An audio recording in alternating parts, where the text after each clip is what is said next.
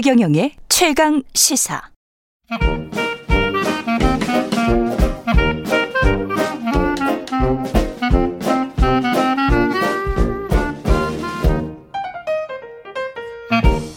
네, 최경령의 최강 시사 경제합시다. 월요일은 명쾌한 경제 이야기 해보고 있습니다. 박정호 명지대학교 특임 교수 나와 계십니다. 안녕하세요. 예, 안녕하세요. 예, 지난 금요일에 코스피가 3,302까지 간 거잖아요. 네, 맞습니다. 그렇죠? 사상 처음으로 3,300선을 돌파했는데 그렇죠. 3,000 넘고 나서는 한참 왔다 갔다 하더라고요. 예, 그렇습니다. 예. 그러다가 이렇게 돌파를 했습니다. 예, 이번에 3천 넘고 나서 한참 어떻게 보면 박스권에 있다가 그랬어요. 이번에 다시 네. 돌파를 하는데 가장 중요한 시드 머니를 제공해 줬던 어, 두 주체는 기관하고 외국인 투자자들이었습니다. 어, 기관하고 외국인이 샀습니까? 예, 예. 기관이 5,897억 원 그리고 외국인이 3,494억 원을 순매수해서 음. 어, 그래서 이제 상승폭을 올리는데 견인을 했던 건 분명한 사실입니다. 기관 장세, 외국인 장세가 되면은 이거는 구조적으로 좀더 갈 수 있는 걸로 보통 우리는 그렇게 인식을 하고 있는데 네, 네. 어떻게 보세요 지금 장세는? 지금 장세 조금 더 갈 수 있다고 저도 판단하고 있고요. 예. 어, 저뿐만 아니라 오늘 그래서 방송하는 것들 때문에 음. 어, 글로벌 아이비들이 예. 어떻게 한국 증시에 대해서 전망하는지 좀 살펴봤는데 예. 대세는 한 7, 80%는 한국 증시 조금 더 간다. 그러니까 음. 더 간다는 건 더 올라간다라는 예. 걸 진단하고 있습니다. 예를 음. 들어서 골드만삭스 같은 경우는 어, 3,700까지도 전망을 올렸어요. 원래 3,200이었는데 3,700까지? 예. 예. 그다음에 노무라 같은 경우도 올해 3,500 음. 그리고 내년에 3 3,800 간다. 한국 증시. 어. 그다음에 맥큐리 같은 경우도 3,400까지는 계속 상승할 거다. 예. 그 뒤로는 다시 전망하겠다는 얘기고요. 예. 그럼 반대로 30%의 아이비들은 조금 약간 부정적인 의견이 있었다는 거 아까 말씀드렸잖아요. 그렇죠. 그러면 그 대표적인 30%는 어디냐 해당 어디에 해당되느냐? 음. 모건 스탠리가 어 우리 코스피는 연초에 어떻게 보면 상반기에 음. 정점을 찍고 하반기는 좀 줄어들 것이다. 아, 이렇게 얘기를 했는데요. 예. 그 원인이 뭘로 진단하는지 살펴봤었는데 예. 이 보고서의 내용은 어, 우리 한미 정상회담 이전에 냈던 거더라고요. 그러면서 아, 그때 예. 진단했던 가장 큰 원인이 음. 하반기에 떨어진다고 했던 원인이 백신 보급률로 꼽았던 거예요. 아. 어, 근데 요즘 저희가 백신 보급률이나 지금 저, 30% 가까이 그렇죠. 되죠. 네. 그러니까 아마 이거는 그 원인이 이제 많이 제거됐기 때문에 모건 스탠리도 추가 보고서가 나온다면 음. 아마 내용이 좀 바뀌지 않을까 이렇게 생각이 들고요. CLSA 역시도 아 여기는 좀 구조적인 원인을 짚으시긴 했습니다. 예. 부채가 너무 크게 올라가고 있다. 그렇죠. 그 문제는 예. 있죠. 예, 그것 때문에 코스피 상승 여력이 점점 줄어들고 있고 하락의 음. 기운마저도 감돈다라는 게 의견이었습니다. 역시 부채네요. 예, 부채. 저뿐만 예. 아니라 많은 분들이 기분 좋은 전망 상승을 예상을 하고 있습니다. 예. 그 다른 미국 증시도 뭐 고평가 논란 있고 한국 증시도 이건 너무 많이 오른 거 아니야? 그런 걱정하시는 분들 많을 것 같고요. 네. 외국 증시랑 비교해서는 어떻습니까?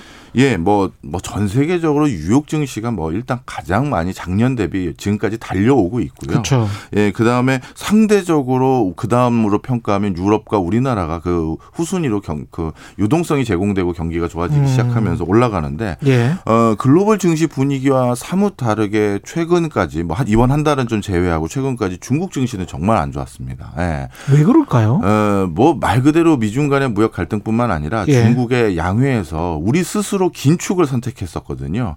또 많은 국제기구 IMF, OECD 다 중국 경제 올해 8% 이상 성장할 것이다. 9% 넘길 것이다라고 했는데 본인들만 6%라고. 네, 우린 6%만 할게요라고 했는데 주가가 좋아질 리가 예. 없죠. 그리고 본인들만 6% 하겠다라고 한 이유는 음. 중국 경제는 국가가 주도하는 증시이기 때문에 예. 어, 아마 아, 우리들이 외부에서 느끼지 못하는 어떤 분위기, 미중 간의 무역 갈등이 더 첨예해질 것이다라는 걸 느꼈나라는 생각들을 했는데 어. 실제 요즘 분위기를 보면 그게 맞는 것 같습니다.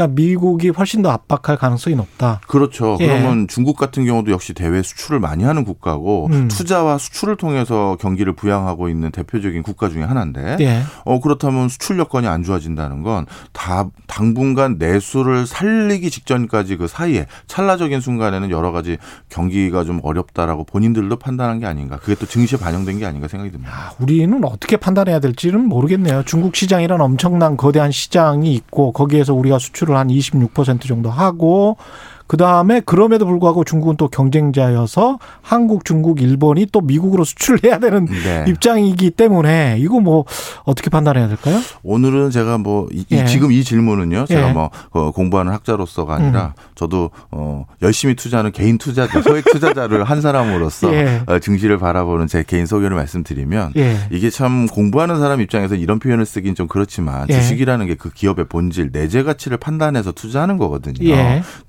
그럼에도 불구하고 예. 어, 역대 증시를 보면 가장 증시를 움직였던 가장 큰 힘은 수급이었습니다. 수급이다. 예. 예. 이건 저뿐만 아니라 뭐 제가 아는 많은 애너, 저 애널이나 센터장님들하고 다 중론이에요. 그런데 예. 작년에 수급이 어땠습니까? 글로벌리 어, 코로나 19라는 어떤 초유의 사태를 잘 넘어가고자 진짜 묻지마 유동성을 제공했다 해도 과언이 아니죠. 예. 그러니까 우리나라 경제 상황이 사실 3,400, 3,500으로 크게 진일보할 아주 긍정적인 요인만 더 쌓였기 때문에 주가가 오른 것이 아니라 예. 작년에서 여기까지 올 때 가장 큰 힘은 유동성 공급이었어요. 음. 수급이었던 것이죠. 그런데 예. 그 수급을 조금 더 자세히 살펴보면 또 두 가지 측면이 있는데요. 하나는 작년에 작년 재작년 내리 계속해서 부동산으로 유, 어, 유동성이 흘러가는 걸 어떻게든 막으려고 노력을 해왔었습니다. 그렇죠. 그러다 보니까 뭐 일가구 이주택이라든가 다 주택자 소유자들 중에서 적지 않은 분들이 처분을 하거나 추가적인 뭐 부동산으로 자신의 포트폴리오를 더 넘어가는 걸 어려워했었었고요. 예. 그때 그쪽에 있었던 많은 자금들이 우리나라의 초우량 주식 그 자금들은 대부분 안전성을 선호하는 자금들이거든요. 그런 자금들이 이제 우리 뭐 삼성전자를 주시 뭐 비롯해서 네. 이런 초우량주에 매집을 했었고 코스피라는 게요. 삼성전자나 이런 대형 주식이 차지하는 비중이 거의 어, 몇개 종목을 합치면 30%가 30%. 넘어요. 예. 예. 그러니 그런 대형주 쪽 중심으로 매수 세력이 들어왔다라는 건 코스피 전체가 올라갈 충분한 동기부여가 되는 겁니다. 아. 통계에서 30%를 차지하는 거에 매집 매집이 들어왔으면 올라가는 거죠. 그렇죠. 자 그러다가 예. 또 어떤 우리가 학습 효과가 있었냐면 큰 이런 불황 때 우리나라 기업들이 그 고비를 넘기면 다시 알토란 같은 기업으로 탈바꿈 되더라는 걸 많은 소액 개인 투자자들이 이미 보, 봐와셨죠. 예. 그래서 1,500 거의 가까이 왔었을 때 정말 개인 투자자들이 엄청난 돈을 들고 들어오셨어요. 음. 그래서 그게 여기까지 왔는데 그럼 이 수급 차원에서 그러면 앞으로의 수급은 어떨 것입니까, 교수님 했었을 때 저는 9월 전후에 중요한 또 모멘텀이 하나 있다고 생각합니다. 음. 사실요, 이 표현이 뭐 어떻게 어떻게 들리실지 모르겠습니다만 지금요. 코인 시장이라는 이 상수가 만약에 완전히 없었다고 하면 예. 우리나라 종합주가 지수 벌써 4천 갔겠죠. 아. 왜냐하면 거기 흘러 들어갈 유동성이 다른 대체 시장 네. 예. 어디로 다 왔겠어요. 그 자금의 성격은 굉장히 비슷하거든요. 리스크 테이커들이 오는. 그러네요. 그러면 예. 코인 시장이라는 게 전, 존재하지 않았다면 음. 우리 장은 벌써 4천 갔을 거예요. 아, 그렇구나. 자, 그런데 9월 달을 예. 이후로 해서 금융 당국에서 은행을 통해서 등록을 못하면 그렇죠. 폐쇄한다고 했잖아요. 그렇죠. 그럼 그 즈음에 코인 시장으로 들어가 있던 돈 거기에서 또 적지 않은 또 돈이 그 돈이 어디로 갈 거냐? 그렇죠. 그래서 그 돈이 다시 증시까지 온다면 음. 개인이 여기까지 끌려 끌어오는데 가장 중심 역할을 했는데 예. 다시 한번 개인들의 돈이 들어올 요인이 하나 있고요. 예. 그 다음에 또 한 가지는 올 하반기가 저는 본격화될 거로 보이는데 예. 이제 양쪽 그 정치 쪽에 리더십을 하기를 원하는 어떤 선수들이 선, 선정이 되겠죠. 대권 주자들. 네, 대권 주자들. 그럼 그분들의 뭐가 또그 발표가 되게 시작하냐 하면 부동산 공약입니다. 그렇겠죠. 근데 재건축 재개발을 비롯해서 부동산에 대해서 실질적으로 다양한 어떤 어 뭐랄까요? 부동산을 매입하는 것을 허들을 낮춰 준다면 다시 증시에 있던 돈이 일부 나갈 경로가 또 있습니다. 그렇겠습니다. 네. 예. 그래서 저는 부동산은 음. 오늘 말씀드리려고 뭐좀 후보군들에 해당되는 분들의 음. 어, 공약을 좀 찾아보려고 했더니 대부분 아직 공약집도 없어요, 아직 없어요. 안, 안 나왔어요. 예. 그래서 저는 이제 두 가지죠. 음. 코인으로 인해서 통해서 어, 들어오는 돈, 들어온 돈, 부동산으로 돈이 더 들어올지 나가게 될지 음. 이거에 대해서 수급이라는 걸로 올해 3,500에서 끝날지 3,700에서 끝날지 뭐 심지어 뭐, 뭐 혹시 이러다 4천 가는 거 아니야? 그렇죠. 뭐 이런 건지 지켜봐야죠. 네. 부동산에 들어있는 자금은 또 훨씬 크거든요. 어, 그럼요. 예. 네. 그런 것들을 좀 봐야 될 것 같네요. 네. 그 개인 투자자들 그 전략 또 좀 궁금하고요. 이런 상황에서는 개인 투자자들은 어떻게 해야 될까요? 예, 좀 설명을 드리면 예. 여기 그 아마 제가 한 두 달인가 세 달 전에 우리 최경영의 최강 시사 왔었을 때 예. 외국인이 그때 많이 빠져나갔다는 통계를 한번 언급해 드린 적이 있어요. 예.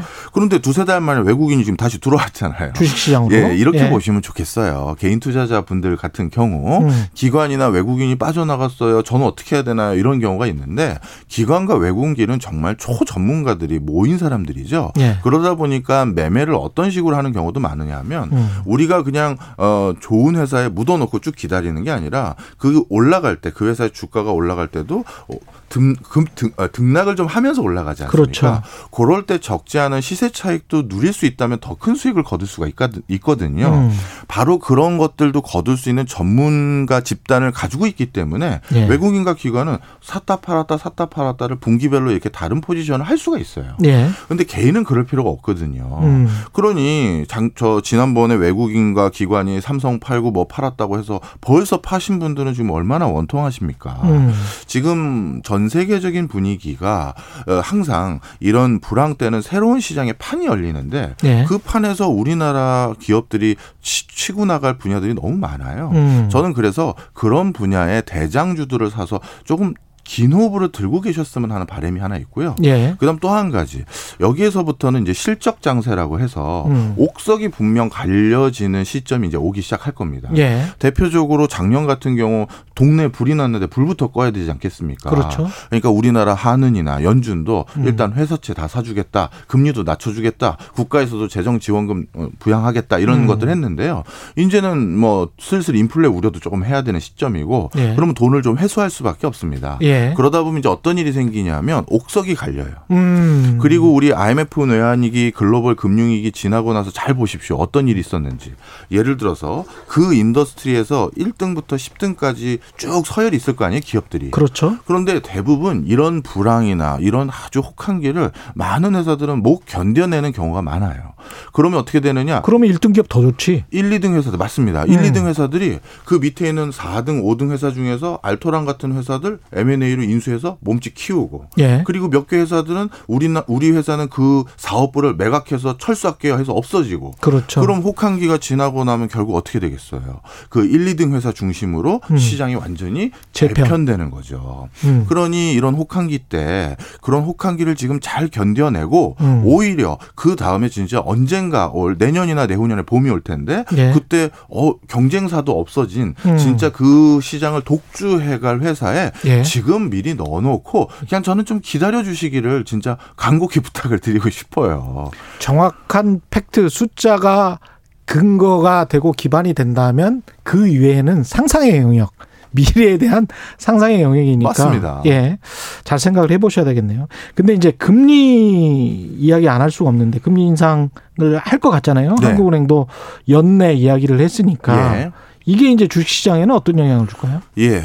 그 금리 인상하고 테이퍼링으로 예. 대변되는 어떻게 보면 경기를 조금 어 진작시킨다 좀 어, 이제 좀 완곡하게 바꾼다라는 이런 기조가 예. 주가를 발목 잡을 요인이라고 전문가들을 비롯해서 저도 선행 연구를 봤을 때 그렇게 단정 지을 수가 없습니다. 음. 이미 이거는 우리가 다 미래 예, 예, 예정된 미래거든요. 그렇죠. 그러니까 주가에 상당 부분 반영이 반영이 됐다. 네. 음. 그러니까 이건 다 이미 반영되어 있는 자료고 소스고 음. 그러다 보니까 이것 때문에 주가가 물론 발표 당일날 조금 조정은 되겠죠. 예. 그렇지만 그 뒤로 다시 소폭 상승이라든가 원상 복구가 되는 것이지 아. 이건 다 알려진 사실인데 이게 뭔 큰 이슈가 되겠어요. 예. 오히려 연준이 지금 미국 저 경제가 좀 생각보다 빠르게 상승할 것 같아 보이거든요. 예. 지난번 발표보다도 조금 더 매파적인 기조를 더 올릴 가능성은 있어요. 음. 네. 그렇게 됐을 경우 또 조금 더 아 이거 수축이 좀 빨라지는구나 커지는구나 이렇게 예. 인식해서 또 소폭 조정은 있을지 모르겠지만 사실 그런 분위기까지도 지금 어느 정도 시장에 이미 들어가 있다라고 저는 판단하고 있습니다.